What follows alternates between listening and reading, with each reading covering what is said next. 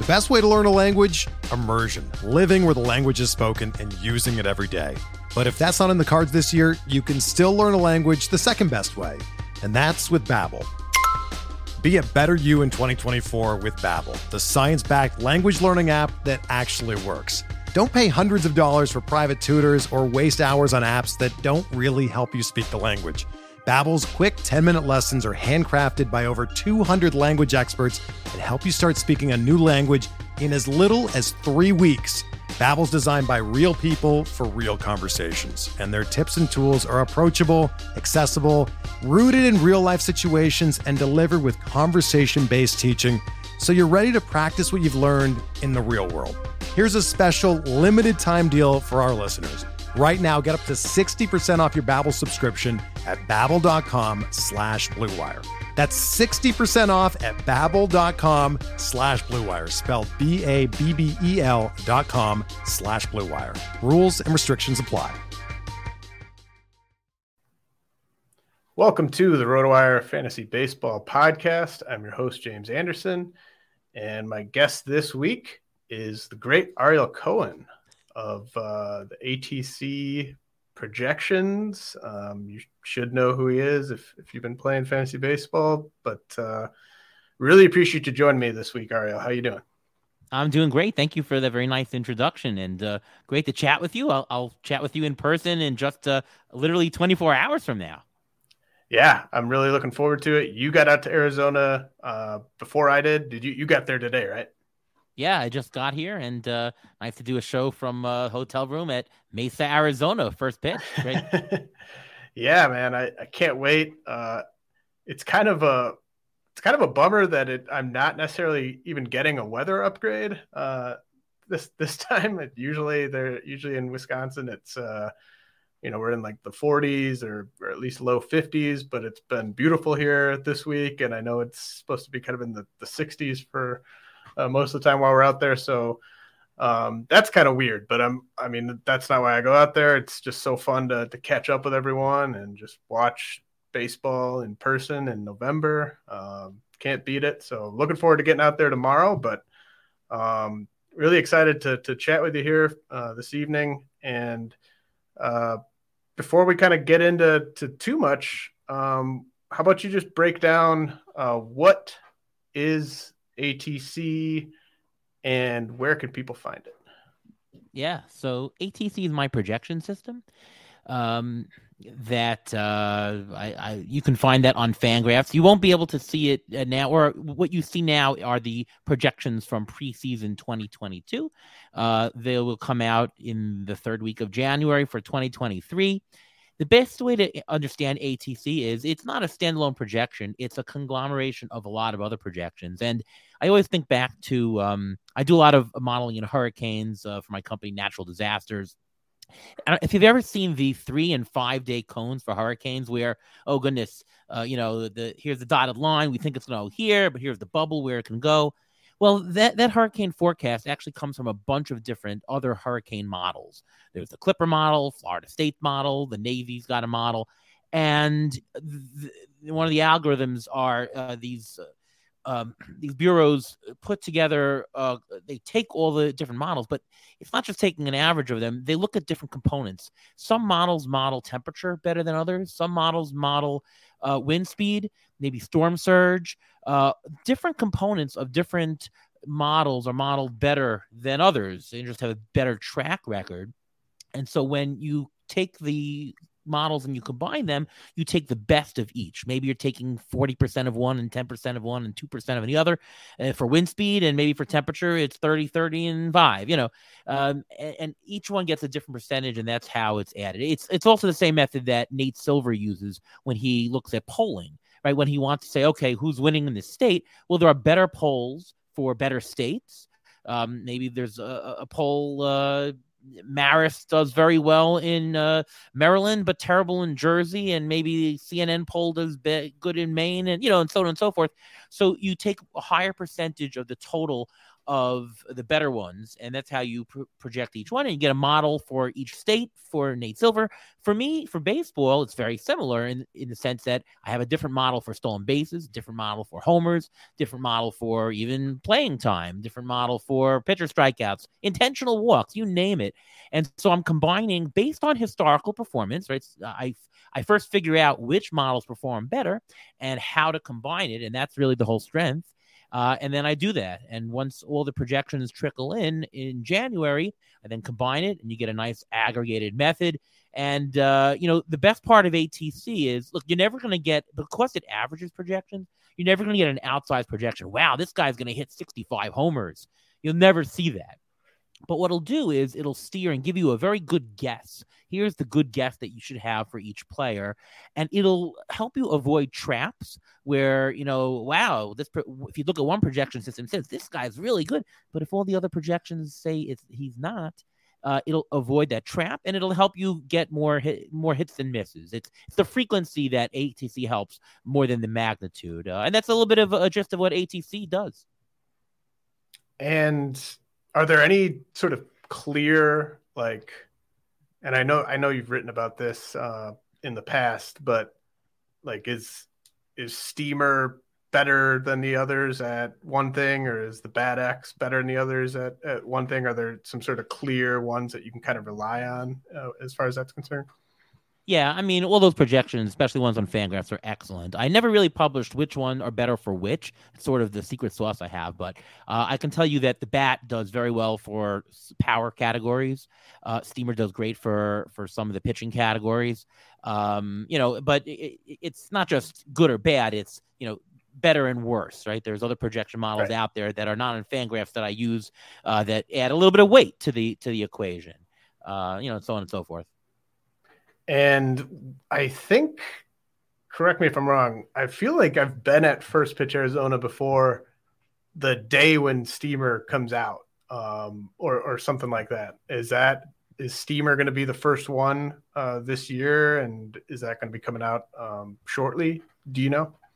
Yeah. So the way that Steamer works, Steamer takes historical performance for a player and it sort of weights it. So it event weights it. So, something that happened a year and a half ago is treated differently as important than something 2.5 years ago, 3.5 years ago.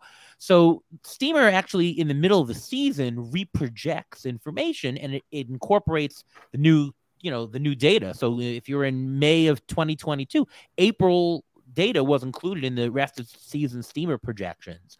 So technically speaking, aside from playing time, which is a different story, the rates at the end of the 2022 year are pretty much final, and Steamer is pretty much ready to go. All Steamer really waits for is the guys over at FanGraphs to update the depth charts on what the playing time is, and then it goes. You can actually get Steamer, I don't know if people realize this, but I believe what's in the depth charts auction calculator currently. It's not up on the player pages because Dave Appleman didn't set it forth yet, because we're still in the middle of the World Series. So you're not going to see, he doesn't want to put projections in there. But if you actually want to get dollar amounts and see what projections are worth value-wise, I think they're actually up there already under depth charts in the auction calculator. But yeah, essentially to answer your question, the day after the World Series, I think Appleman will turn him on, and you should be able to get him. So remember, First Pitch is late this year, and the baseball season is late this year, I should say. The World Series, it's already, November. We usually have a result somewhere by now. Right, yeah. Usually that first sort of welcome speech, Ron Chandler has the, congratulates the World Series winner. And so the fact that it's still going on is definitely an interesting wrinkle this year. But that's good to point out. The FanGraphs auction calculator is a fantastic tool. Do you know what the typical schedule is for the other projection systems getting released onto the site? Yeah, I can talk about the ones on FanGraphs. The final one is always going to be Zips. not because he hasn't done it yet, but Dan Szymborski likes to relief them team by team. I think he just wants to get 30 articles out of it. So, here's the Reds, his Zips projections. He actually has them. And I can certainly get my hands on them personally. But you'll see them later in the year. You'll see them somewhere in February.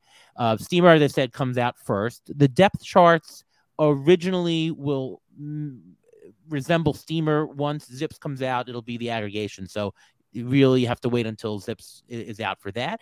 The Bat comes out somewhere in January, and ATC will come out pretty much right after that. I mean, I usually coordinate with Derek Carty so as we don't release it on the same day to give him a little bit of breathing room. So his will come out maybe second week of January, and mine will come out about third week of January. Remember, mine by definition really should come out later as possible because it incorporates other projections. So it's not that I'm not doing my homework here and I'm getting lazy here. I literally by definition have to wait for some of the others to trickle in. Yeah. What is your sort of schedule for you personally kind of prepping for 2023 from say the end of the regular season? You haven't released ATC yet. What are you doing kind of whenever you're taking time out of your day to kind of study baseball in advance of the upcoming season? Like, what are you doing this time of year? So I usually take a little bit of a break from the end of the season just to take some time off, refresh and all that. The first thing I do is before I even get into 2023, I sort of dissect 2022. I take a look at which projections performed the best. Maybe I'll write some articles on, by position, what was a good position value-wise, where should you have put your money at the top for corners and the middle for outfielders. Usually do some analysis there. But in terms of 2023 planning, I first do what I call the ATC regressions, is where I take what happened in 2022 and I compare it to how the projections projected it, and I sort of update my formulas for what weights to put on each projection. If anybody's familiar with regression analysis, it's not a 2-second press a button, here you go. I take a look very specifically at each individual model, meaning each individual stat. So I update it with the new data, and then I get new information. And then that takes me until about Christmas, and then I start getting my model ready to handle ATC for 2023. And that's what I do in terms of the projections. Of course, I'm a fantasy baseball analyst, so, I'll dive into some interesting players. Maybe I'll see if there were some people who had a down year, an up year, and try to get some more qualitative information. But yeah, in terms of projections, it's run regressions and then project. And I get most of my information done by first week, second week of January. We publish third week. And then I'm just analyzing ATC and, hey, where's the value? Where is the market really far from what ATC is?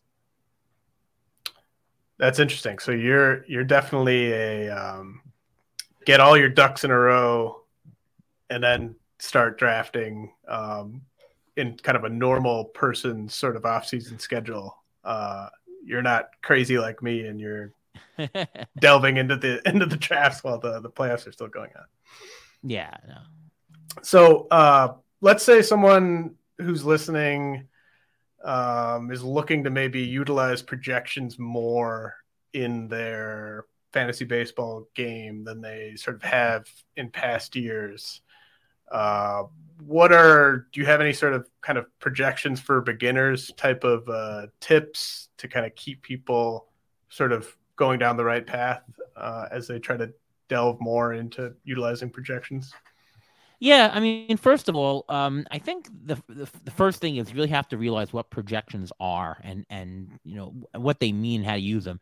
If you go into a room and say, "Oh, I really got to get the guy. I really got to get a second baseman," that's not really doing it. Projections give you a baseline of a mathematical way of showing here's what will happen next year, and you need to understand that even the greatest scouts, even the greatest minds, the best fantasy baseball players don't always get it right. And I don't know that they get it right in the long run much better than the projections. Now, in some situations, for projections, you know, if you know that a guy's gonna get more playing time, or you know a guy's gonna steal more, his manager said so, or if you have some soft information, that's something else. But all else being equal, you should always be resigned to starting at least with a base case of projections. And why not use ATC? Because it really incorporates all the projections. Use that as your base. And of course, if you think a player should have more homers, you know, you can always tangentially adjust from there, but start with projections. And what I would recommend to everybody is on FanGraphs, once ATC is released, you'll see what's called the auction calculator. I mentioned it earlier in the pod, but under the projections tab, all the way down, there's a thing called the auction calculator. And what it does is it lets you put in your league settings. So a player's value might be different for different league settings. For head-to-head points, it might be different for a roto. If you incorporate on-base percentage instead of batting average, it'll be different. Put in your league settings, how many teams, how many players, category scoring.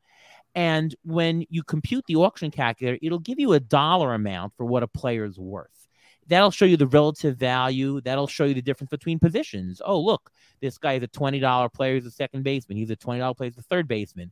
All else being equal, you know, you should be indifferent to taking either one because they're the same value. And those values are also position adjusted, right? Catchers normally would never be taken if there wasn't a position adjustment, but because there's only a limited number of catchers that are good, it bakes that in and gives you a dollar amount for the catcher because you need to make an adjustment. So it does all the nice things for you. And I would start with those numbers. You know, that should lay out your basis. That should also show you the tiers. So if you, for example, are in a draft and you see there's 10 shortstops between $20 and $25, you don't have to take a shortstop right away. Even if it's the top guy available, you might be better off taking a corner if there's only a few corners and a lot of shortstops, because you'll be able to get a similar shortstop, right? If you don't get the $25 one, go 3 rounds later and get a $22 one. It's a $3 difference, but the drop in corner might be 5, 6, 7. So utilize those to look at tiers, to get relative values, to see which positions have a lot of a mass, that there's more fungible players, and so on and so forth. The final thing you should do, and that's a little bit more advanced, but well worth it, is if you download ADP, you can then compare what the market thinks to what ATC or projections think. And that will really tell you the pockets of value. That will really tell you who's overvalued. Why is this player being taken so early? Projections are much worse. Well, don't buy that player. Oh my goodness, projections say this guy's good. Why is the market off on him? Maybe that's a buying opportunity. So when you compare it to market, that will give you the complete information as to where the value lies. Oh, there's about 4 players who are undervalued according to ATC at the $10 range for first base. Maybe I shouldn't take a corner up top, and I should take that because I think the market is weak on those, right? And tying in all that information really is going to help you in the end. Really good advice. I know, you know, for a lot of people that might have all sort of sounded basic, but I really think a lot of people could improve their games by just following a lot of what you just said. This is something that I've been really interested in, and I thought you'd be a great person to ask. Do you think the projection systems will be preemptively reacting to these new rules, such as the, you know, defensive shift and the size of the bases and stuff like that? Yeah, I think that some projections will and some projections won't. I think that in general they should, right? I mean, if you know that there's going to be a different environment, if you know the run environment's going to be more, you should ought to project it there. I can tell you, for example, the bat for sure will. I know Derek Carty well, and he's going to be, you know, using math and physics to say, oh wow, there's going to be more stolen bases. Oh, if there's no shift, well, you know, maybe he's projecting a pull versus oppo. That will give you bigger information. The projections that have it component based are the ones that are gonna probably don't have to do much more math if they've already based out component wise, and it'll show an effect right away. I know Zips, for example, won't. Zips, Dan Szymborski, the Zips model is more of a historical player comparison model. So, you know, it'll take a look and, all right, this player this age did this. What does it compare? What players does it compare to in the past? And what were their following seasons? And there you go. It doesn't really know how to incorporate the new information of, well, now adjust for the ball, and now adjust for the new rules, now adjust for pickoffs. Doesn't really know how to do that. And Dan's perspective is well, I don't know what to do, so why make a bad guess, right? I'm just guessing. I don't have any data to back it up, so why do it? After next year, okay, then we'll incorporate it. So you might see him not. I know Derek will. I will be talking to a bunch of the other projection guys. So I'm probably going to do an article. I did this a couple years ago when I think the ball shifted or something like that. Or the humidor, you know, anytime there's a big factor, I always try to write an article and poll the projection artists, let's call them artists, as to what they'll do. So look out for that probably a month from now, and you'll see what the different perspectives are. So I think we want to, at least I want to react a little to these new rule changes. I don't want to overreact, and I feel like I'm generally kind of not going to overreact on something like this. But I do think we want to react a little bit. Is there a type of player that you think the drafting public is going to discount or inflate before we see these rule changes in action? I mean, I know that, I guess I don't even know necessarily what you do with the stolen base factor, because that's a decision on the part of the player, and like I don't think we're just going to expect everyone to run 15% more than they have or something like that.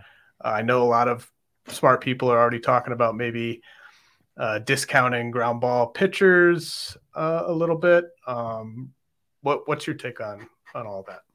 All right. So, I mean, there are a couple things to say. First of all, I just want to point out that there's what will happen, and then there's how will fantasy players react happen. And I think those are two different things. Yes, there's going to be more stolen bases. Yes. If there's no shift, that means that people who pull the ball off the ground are going to have more hits. Ground ball pitchers, by definition, are going to have more hits allowed. We know that's going to be true. You know, we'll have to quantify how much, and, you know, maybe I'll come up with a good guess for it. But the question is, how will people react to that? And I think that, you know, people playing fantasy baseball, if they know what's going on, they are going to react. The question is, will they overreact? I tend to think people do overreact. I tend to think people will say, wow, well, we got to account for this change. So let's get this guy. And I don't think that they're going to fully incorporate that. You know, if a player is a $7 player, maybe the change only turns him to an $8 player, but everyone will react and say, let's make him a $12 player. So I kind of think that whatever reactions are going to go on are going to be overly done. So I'm hesitant to really do that. But yeah, you know, just exactly what I said. Those are the types that will change. As far as the stolen bases go, I don't know if that's going to change all that much, because the stolen bases these days are really dependent upon manager's decision, whether a player runs more than that. It's opportunities more than anything. And we know that in today's baseball day and age, we don't want to run into outs. So a player has to have roughly a 78% chance or more success rate for them to keep running. Otherwise, they're given the red light in general. So, I don't think that environment's going to change all that much based on bigger bases. However, there has been an uptick in the last year and a half in stolen bases. I mean, stolen bases have been going down, down, down, but actually there was an uptick the last year and a half. So I expect that trend to continue a little bit. How much of any trend next year is going to be part of the new rules or part of the general uptick? It's hard to say. But I wouldn't go overly nuts in trying to actually do it. And in fact, I think the market's going to overdo it. That's my gut feel. So I would say that except for stolen bases, I think that people right now overvalue stolen bases as it is.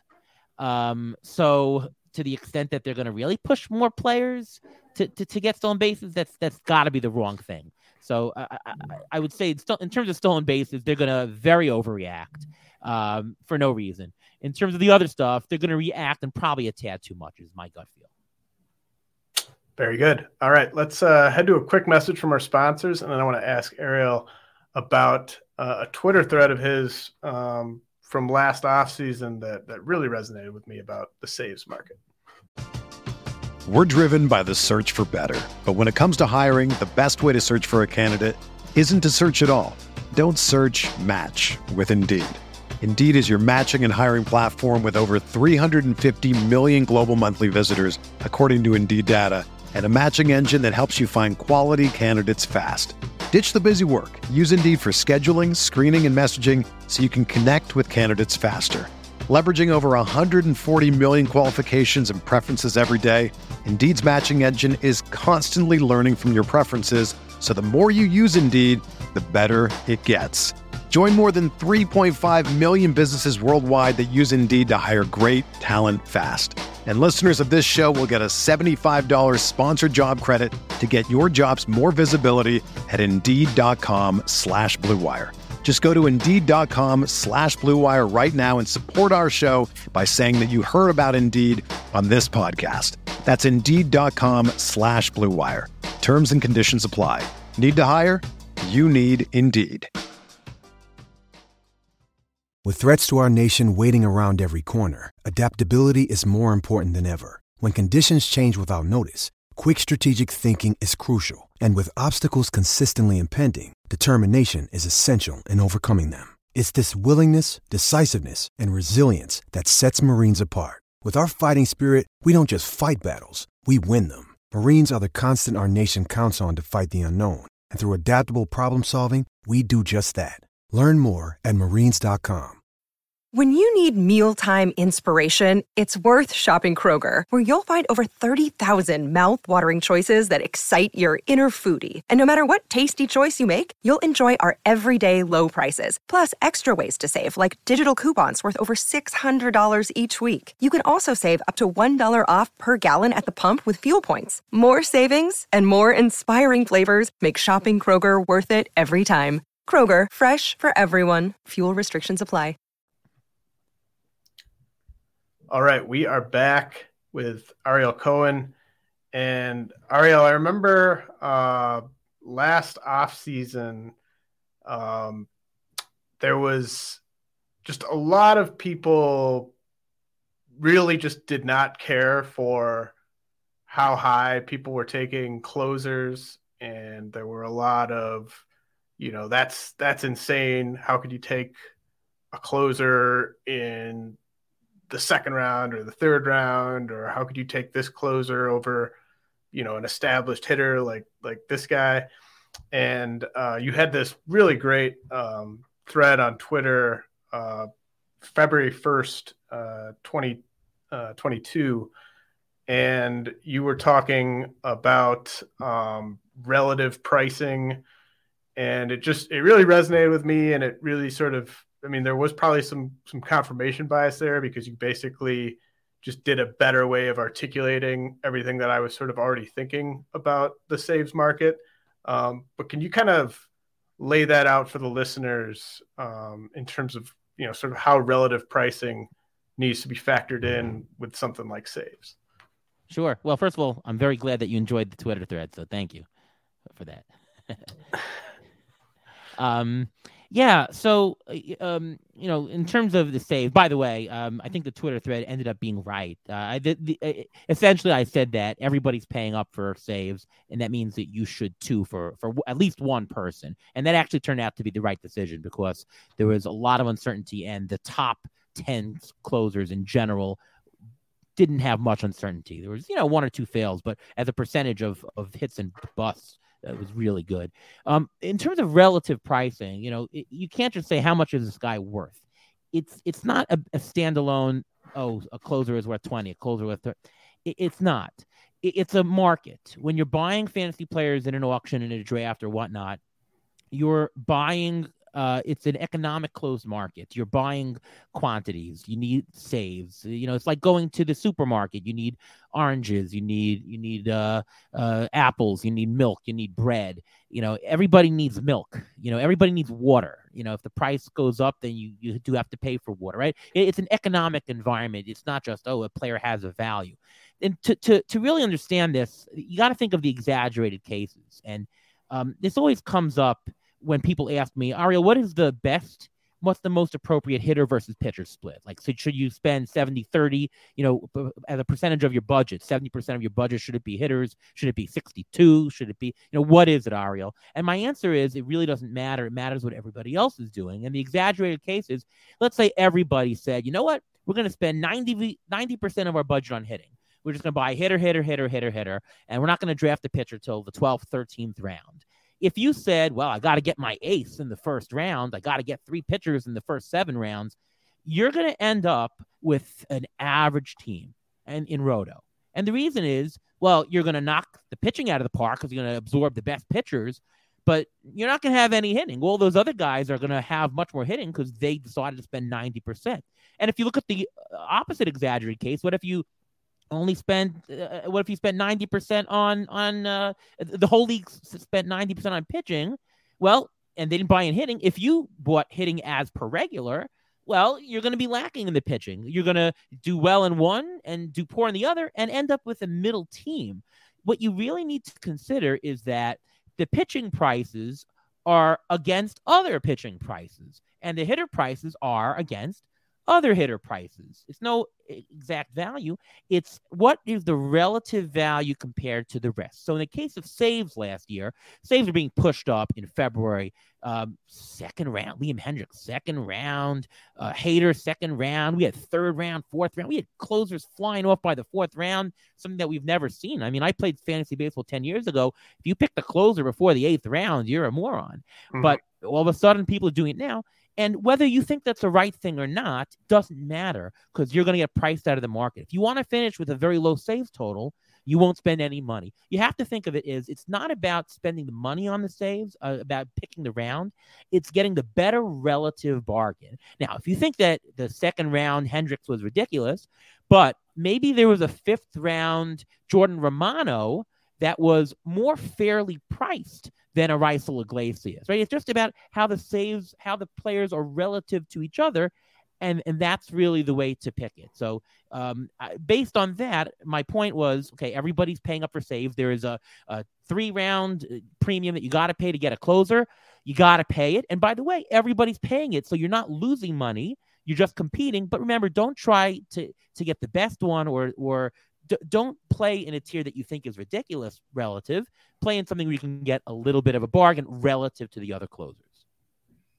Yeah, exactly. And I mean, I think the way I sort of look at it is, you know, it's never fun to take a closer in the first five rounds of a draft, right? Like you recognize that in the moment, like that's not an exciting pick to make. And you know, it's weird taking someone that might only throw 55 innings over some starting pitcher that could get you 200 innings, but it's less fun to be bottom, you know, 2-3 in your league in saves all season.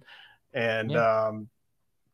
I think people should also, I've said this before, I think with saves specifically, you have to kind of play to your strengths as a drafter or an auction player. And if you are someone who is routinely sort of finding, you know, you're always finding like a Daniel Bard from last year or something late, and you're really good at that. You can factor that into your strategy, but if you're not someone that is really good at that, then you might want to allocate resources to kind of cover up for that weak part of your game. What do you think about the 2023? Like, are we just, is this current saves market or what we saw last year? Do you think that's just going to kind of be the norm until further notice? Yes and no. I think that you're going to, in general, get saves a little bit pushed up, and that has to do with a lot of teams doing closer with committee. They're doing save shares. Well, we know like the Tampa Bay Rays, it's just closer committee. I mean, there's a higher probability of of the ball boy might get two saves. Like, you know, it could be anybody on the Rays. They just share it. But there's some teams that do a closer share where, okay, he'll get 50% of the saves and two other guys will get the rest of the saves. Then there's some situations where, you know, it's high leverage. So a guy's only pitching high leverage opportunities. He'll get, you know, 25% of the saves, but he's there for high leverage. So there's teams that employ that. So we are going to get less saves going to one person on a team, and that really inflates the price of closers that are more lockdown guys. That's 100% true. But remember, last year at February, we had the lockout. So because of that, A, we didn't know of any players who didn't sign yet, where they're going to go. Where's Kenley Jansen going to be? I don't know. So you dealt with some no information. You also didn't have injury information, nothing. So we didn't know about that. There were some closer battles. We have no idea what's going to come up with that. So there was more uncertainty because of the lockout than usual and no information. So when there's uncertainty, you want to pay more for short prices. That super inflated it into the second round. I don't think that level will continue, and it's not warranted because, you know, you'll have a regular spring training. And by the way, it saves is different if you're drafting in November versus if you're drafting in mid-March. If you're drafting now, before players have signed, before, you know, spring training battles, I mean, you sort of have to put a little bit more money down to lock in those guys.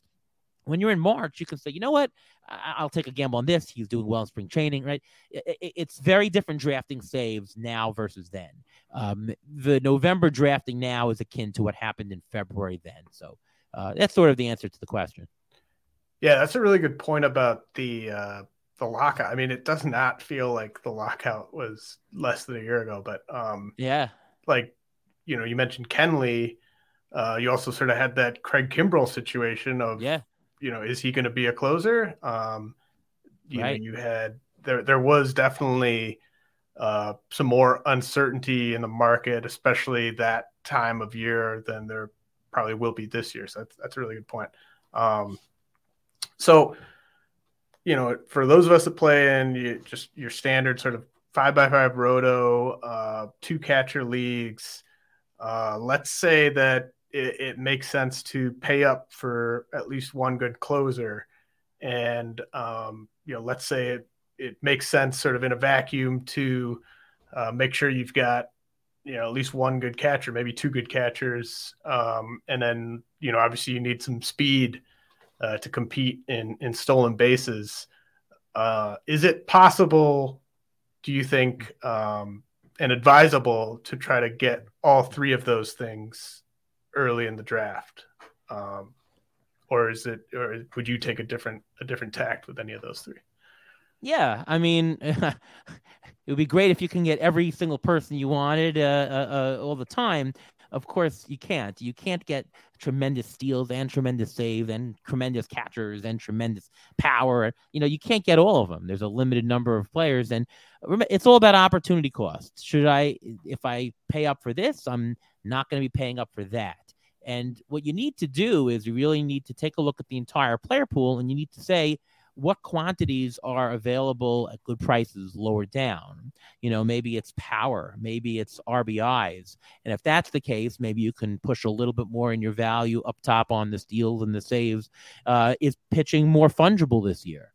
Maybe you don't need an ace in the first four rounds, and that's what's going to slip out of your first four rounds. There's always a trade-off. There's always an opportunity cost. And remember, you know, it's an opportunity cost for everybody else. There's going to be players that are pushed to the 5th round, 6th round that, you know, maybe one long time ago before we all pitched up saves and steals and whatnot, that, you know, they would have been top 2 rounds, but because everybody's pushing up different categories now, they fall to rounds 4 and 5. That's going to happen. It's going to happen to a lot of people. The trick really is to, you know, see what's value, see what's scarce, and you do your best to pick the right person at the right time that really follows. The more you can do to get categories that are spread, the better. The more you can get guys who steal a little bit, who have power, who do this. I mean, to me, my example, and I'm going to talk about it on my podcast the next episode, is like Freddie Freeman. Freddie Freeman is not a zero in steals. Good power. Not the best power, but plenty. fantastic average. His run production is enormous. He's totally safe. Guy like that should be pushed up tremendously for the safety, right? Why isn't he? You got to decide, you know, what is more valuable to you? Is it health? Is it riskiness? And you just gotta, you can't get everything you want up early. You just have to get the best when you can at the time that you get it. But do your homework to know what quantity is available later to know what you need to get more of earlier. Yeah. I just took Freddie Freeman with my first round pick in my current draft champions at 13th overall. Was pumped to get him there. I think he's just a great sort of building block. And it does sort of seem, at least for me in hindsight, I regret not, I got Austin Riley in some leagues. I got Pete Alonso here and there, but I did not get enough of the awesome hitters that were not perceived to be stolen base threats early in the drafts. Like I had zero Aaron Judge last year. I had zero Freddie Freeman last year. And it seemed like a lot of those types of guys ended up being just absolutely, great values. Paul Goldschmidt, maybe you would have thought he would have stolen, 8, 10, 12 bases, something like that. But those guys seem to be getting pushed down as people were really desperate for speed and saves. I didn't have this one in the outline, but I'm interested in your take on Aaron Judge. I put out a set of super early rankings and really didn't put a ton of thought into the exact order of like the top 10, 12 hitters. I think I put like Judge fifth or sixth. I mean, you're not really screwing up your draft by whether you take Aaron Judge or Juan Soto, like in the middle of the first round, really. But I had a commenter kind of be like, you're crazy for having Judge that high.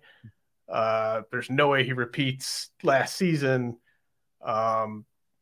contract year, like that type of stuff. Obviously I was like, well, yeah, I'm not expecting him to repeat last season at all. But when you have such a crazy outlier type of season like that, where just there's no way that you could expect him to duplicate it. Do you think the projections or the public will be kind of in lockstep on where to regress a guy like that? I'm interested because I was sort of like, well, he probably still hits like around 40 homers if he stays healthy. And that is something you can't say about most players in the game, right? But I didn't necessarily know exactly how far back to regress that in my head. And I feel like that's something that people are going to have to kind of figure out with a player that's coming off just such an incredible year.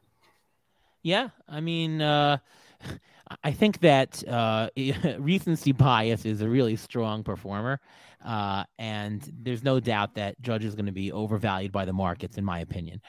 Projections are going to react, but projections are more methodical in terms of, they'll count last season as the most recent season, but it gets a weight. It's not the be-all, end-all. So I don't think I think that the projections are going to show that Aaron Judge is going to be a bust. There's going to be a few projections that show him as God or whatever, but I think in general you're going to see projections muted on this. I'm very curious to see what ATC is going to say. It's funny, last year when I projected Judge, he was one of the safest players with upside, according to ATC. ATC actually has some variability metrics. I project parameter risk, which is how certain we are of a player's true value. And Judge was like super safe. And because he was super safe, my numbers say you should add a couple dollars to that, right? There's a value in safety. Like the homer totals projected were 40, 40, 40, 40, 40, 40 by every projection. Oh, what do you think he's going to get? 40, right? How many home runs do you think, if I asked you, James, how many homers is Aaron Judge going to get next year? Throw out a number. What do you think? 41. Yeah, I would actually come up with something. I'd probably go a little bit higher than that, but we're talking like low 40s, 44, 43. It's hard to project 60 homers for anybody. That would be a bad guess in the long run. So if he was projected for 40 last year, so if you're only going to project 41, 47, he shouldn't be projected for as a first rounder, right? I think that the things for him are going to be do the stolen bases continue? That's going to really affect his rotisserie value. Odds are they don't continue as much. That was an outlier season. Are they going to go to zero? Probably not. So he'll probably have more value than projected last year, but it's not going to be at the very top. By the way, ADP has him at number 5 as the 5th highest person being taken right now. You got Trey Turner, Julio Rodriguez, Ronald Acuna, Jose Ramirez in early NFBC October drafts. That was his ADP. So the market is showing that he's really a guy to get. And you know, he's done this one year. I think the biggest issue for me with Judge is that last year, the market didn't pounce on him. And the biggest reason is health. He hasn't been that healthy. Last year was his only healthy season in a while. Maybe that's a good sign of the future, but is the health risk really just gone away? I don't know. Plus, where is he going to play next year? Is he going to be at the Yankees short porch? I mean, it's definitely not going to go to a better homer environment. Colorado's not signing him. So it's hard to project more than really what he's been doing for the past couple of years. And to that effect, if I had to guess where he is going to be projected, I think he'll be projected as a late first rounder, and he'll go as an early first rounder, and then he'll be and with risk. I think it'll be too risky for me to pick in the first round, so I probably won't have that many shares. By the way, I had a ton of shares of Judge last year because of the low risk. Anytime in general somebody outperforms, almost always they're overvalued. Can you think of a recent case where a guy outperformed one year ridiculously and yet he was undervalued the following year? You really can't think of it. I can't think of it, you know? Yeah, I'm not going to be able to think of that off the top of my head. But no, I mean, what I was sort of trying to sort of say with when I brought up Judges, I basically wanted to rank him. Like, I don't plan on taking Judge in the middle of the first round of any draft. And I basically just wanted to put him somewhere where I wasn't going to get any questions about it. And I still got a question about him being too high. And I think a lot of I'm honestly a little surprised that his ADP started off as high as it did at 5th overall, because you do have, I think, a lot of people that get in these early drafts, you know, sort of they've been around, they know what they're doing. And it's so obvious that he's not going to repeat with that season. And it's just sort of, where do you sort of slot the regressed version of Judge? I mean, would you take, like, I'll throw out 3 names for you. Would you take Kyle Tucker, Mookie Betts, and Juan Soto over him without doing a ton of work? I know you're not quite in that phase yet. Kyle Tucker, yes. I think Kyle Tucker is really spread out well according by the categories. He projected as a first-round player last year. He was great this year. I would say yes on him. Juan Soto is one of them? Yep. Juan Soto as well. I think that Juan Soto, he had a down year this year. Maybe he was changing teams. I don't know.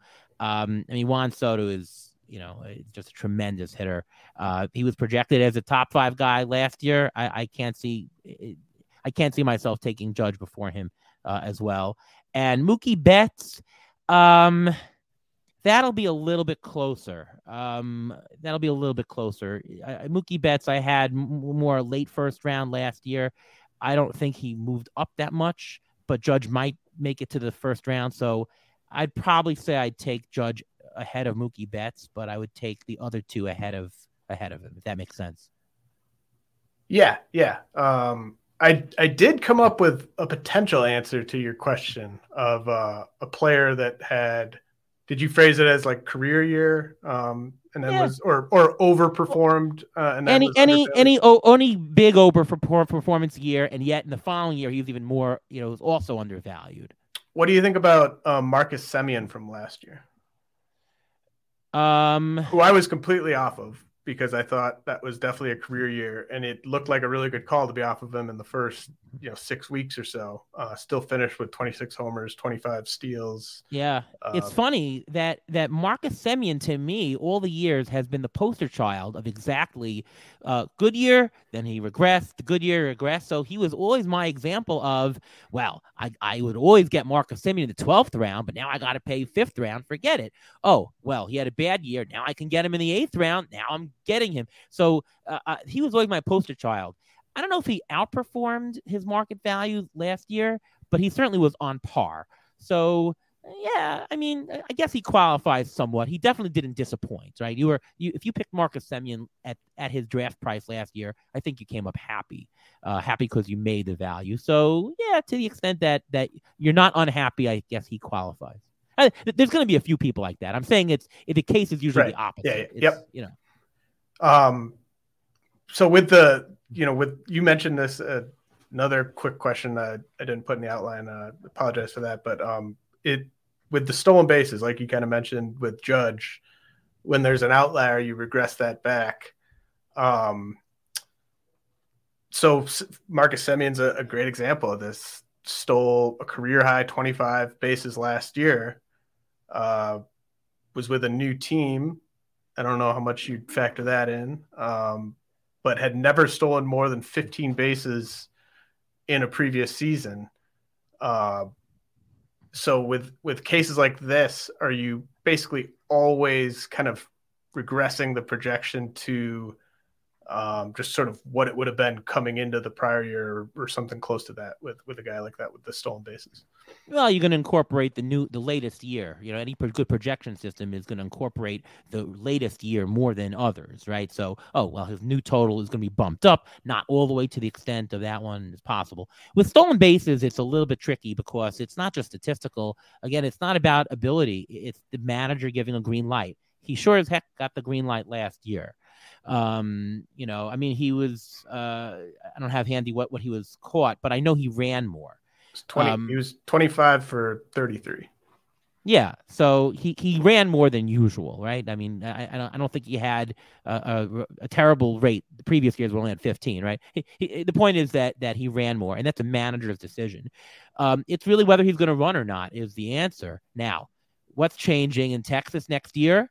A new manager. Is he going to run more? Probably not as much as this guy. It really depends on manager's philosophy. If I had to bet, I would bet on it being lower. Again, also, he's getting older. He was 31 last year. He'll be 32. You would definitely bet on age. Obviously, projections factor in age regression that, at a certain point, your stolen bases tail fast over 30. But, yeah, you have the manager decision. To be honest, I would take a look for those drafting now. You're going to make a guess. For those drafting mid-spring training, take a look at what the manager is doing. Is he letting his players run or not? Just look at what he does for the team, not necessarily for the player. See what he does for the team, and if he's running a lot, you can probably put Semien a little bit higher. If he's not running, that 25 or stolen bases are going to go back to his career norm of 14 or so. That's how I would figure Semien for next year. So let's close by talking about auction strategy. We've all seen managers leave money on the table in auctions, which obviously is very embarrassing if you do that. We've seen, that there's always that sort of pocket in the auction where every buy is an overpay, and someone that's stuck with a bunch of money, ends up kind of having to buy a bunch of guys in that range, and that never works out well. What are some of your favorite sort of pieces of advice for people doing auctions? Well, auctions are pretty complicated. They're also pretty fun. I vastly prefer auctions to drafts, and if you haven't done one, you should definitely try one. You might be hooked. And by the way, for those who think, it takes way too long, it's actually not that much longer. Maybe it's 20%. So if your draft is usually 3.5 hours, maybe it's 4.25 hours. Like it's not all that much more, and it's well worth it. It's time worth spent. There's a lot of different components. I mean, first of all, what you need to do in an auction is know that you you don't have to panic at any time. Just because players are being flying off the board doesn't mean anything.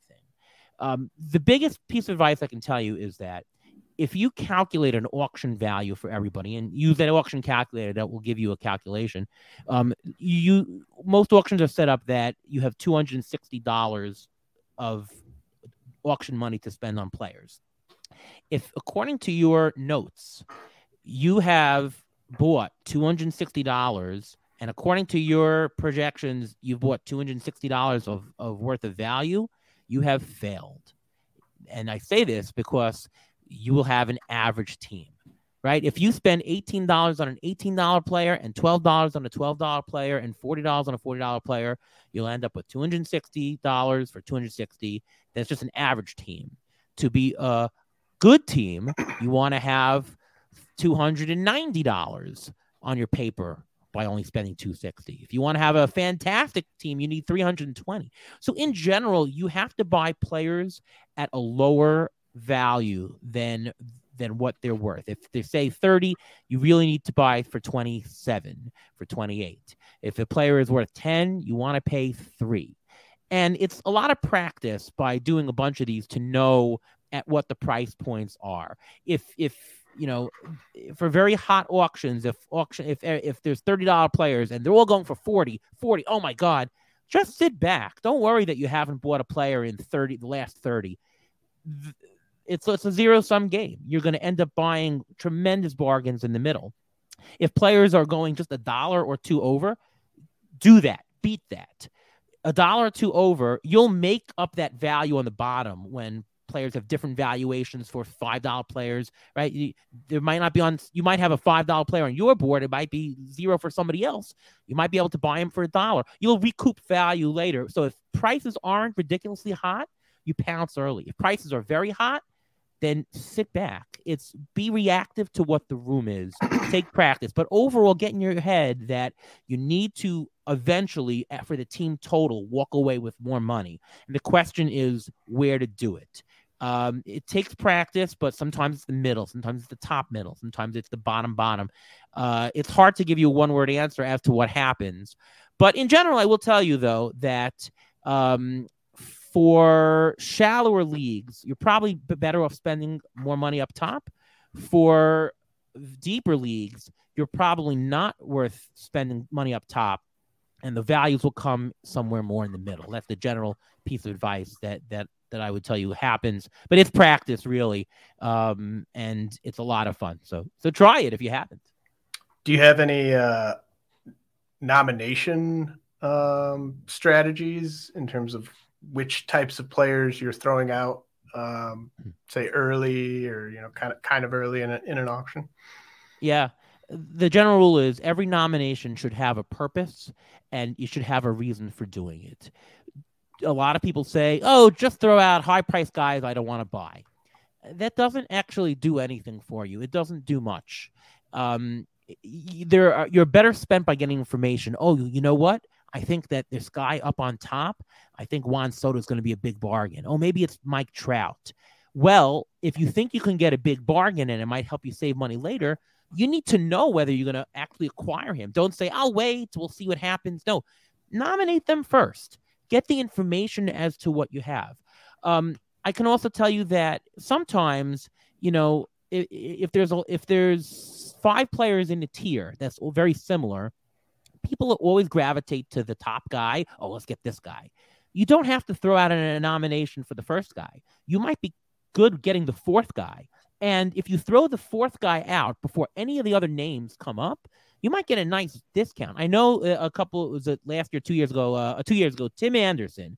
There was Bichette, there was Semien, there was Correa. There was a whole mess of the middle infielders. But I like Tim Anderson there, and he was number, 6 in the pile. I threw him out before any of the $30 guys came, and I wanted Tim Anderson for 20. I got him for like 16 because I threw him out early. Well, if everyone's thinking, wait a minute, well, I have to bid on Tim Anderson now. I'll go get Bichette. I'll get this guy. Forget about it. And they just didn't realize the value. And by the way, what happens when I get Tim Anderson? It's supply and demand. There's one less supply. right? There's now one less middle infielder. That means the price of everybody else goes up. There's more demand. Price still goes up. And yet I've acquired my guy already. So I've artificially inflated the room because I've nominated stuff out of order. Very, very good suggestion to do. I also have advice on you shouldn't wait. You shouldn't. There are guys low down who look like they're going to be big bargains. Like if you compare what the market's doing to your numbers, you say, wow. 2 years ago, Joey Votto, all my sheets said he's like a $10 player. But markets were paying like $2, $3 for him. And I said, I really don't want Joey Votto. I wanted a guy up top. But I don't want to – how can I have somebody else get Joey Votto for $2?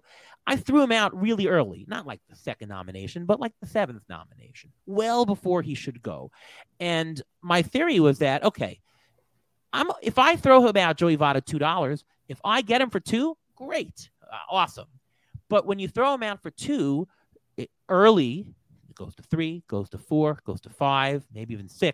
Okay, so now that person got Joey Votto, but it wasn't an $8 bargain. It was only a $4 bargain. I've collapsed the return on investment for low-down players. So it's sometimes good to nominate out of order because you can collapse return on investments, very good return on investments later on, which, a lot of people make. A lot of people who pay up high, they make the big bucks at the end because they scoop up these bargains. Well, collapse some of them. Sometimes, and I'll finish by saying that you also want to make sure your money is somewhat even with the rest of the room. Like if you've spent on a lot of players early on, you need to slow down a little bit. So then throw out a player who you don't want, get money off the board, because you want to have purchasing power that is even, or as best you can, even with the rest of the room. You want to, at every point of the draft, be able to be in on anyone. I know some people who, they buy a $40 player, a $40 player, a $40 player, and then they're sitting the whole draft. Well, they're missing out on any of the guys in the middle. They just physically can't bid on it because they don't have the budget. But there could be really good bargains there. You want to be physically able to bid on and able to incorporate your roster, anybody at any price point. So make sure that throughout the draft, you're not going too fast or too slow. So if your nominations help with that to get money off the board, sure. If you're very low and you need players and you have too much money, nominate guys that you want, because you want to have power. You want a purchasing power very similar to everybody else. That's another general tenet. So I hope that helps with some tips on auction for everybody. That was really good stuff, Ariel. Really appreciate you breaking all that down. Why don't you let people know about the podcast you got going on tomorrow night? Yeah, for those who are live here in Mesa, Arizona at First Pitch, presented by Baseball HQ, I'm going to have a live podcast. My podcast is the Beat the Shift podcast, presented by FanGraphs, and we'll be doing a live show. It's our second year in a row doing a live show, so please come on down, 9:45 Mountain Time over here. For those who are not as fortunate to be down here, a week later, we'll dub that and we'll put it out on our podcast feed. So you can definitely take a look at that. Awesome. Well, really appreciate you joining me. Everyone, you can follow Ariel on Twitter at ATCNY. And I will see you in person here tomorrow. Yeah, looking forward to that, James. Thanks so much for having me on the show. Thanks so much for joining me. I'll be back with another guest next week. This is the story of the one. As a maintenance engineer, he hears things differently. To the untrained ear, everything on his shop floor might sound fine, but he can hear gears grinding or a belt slipping. So he steps in to fix the problem at hand before it gets out of hand. And he knows Grainger's got the right product he needs to get the job done, which is music to his ears.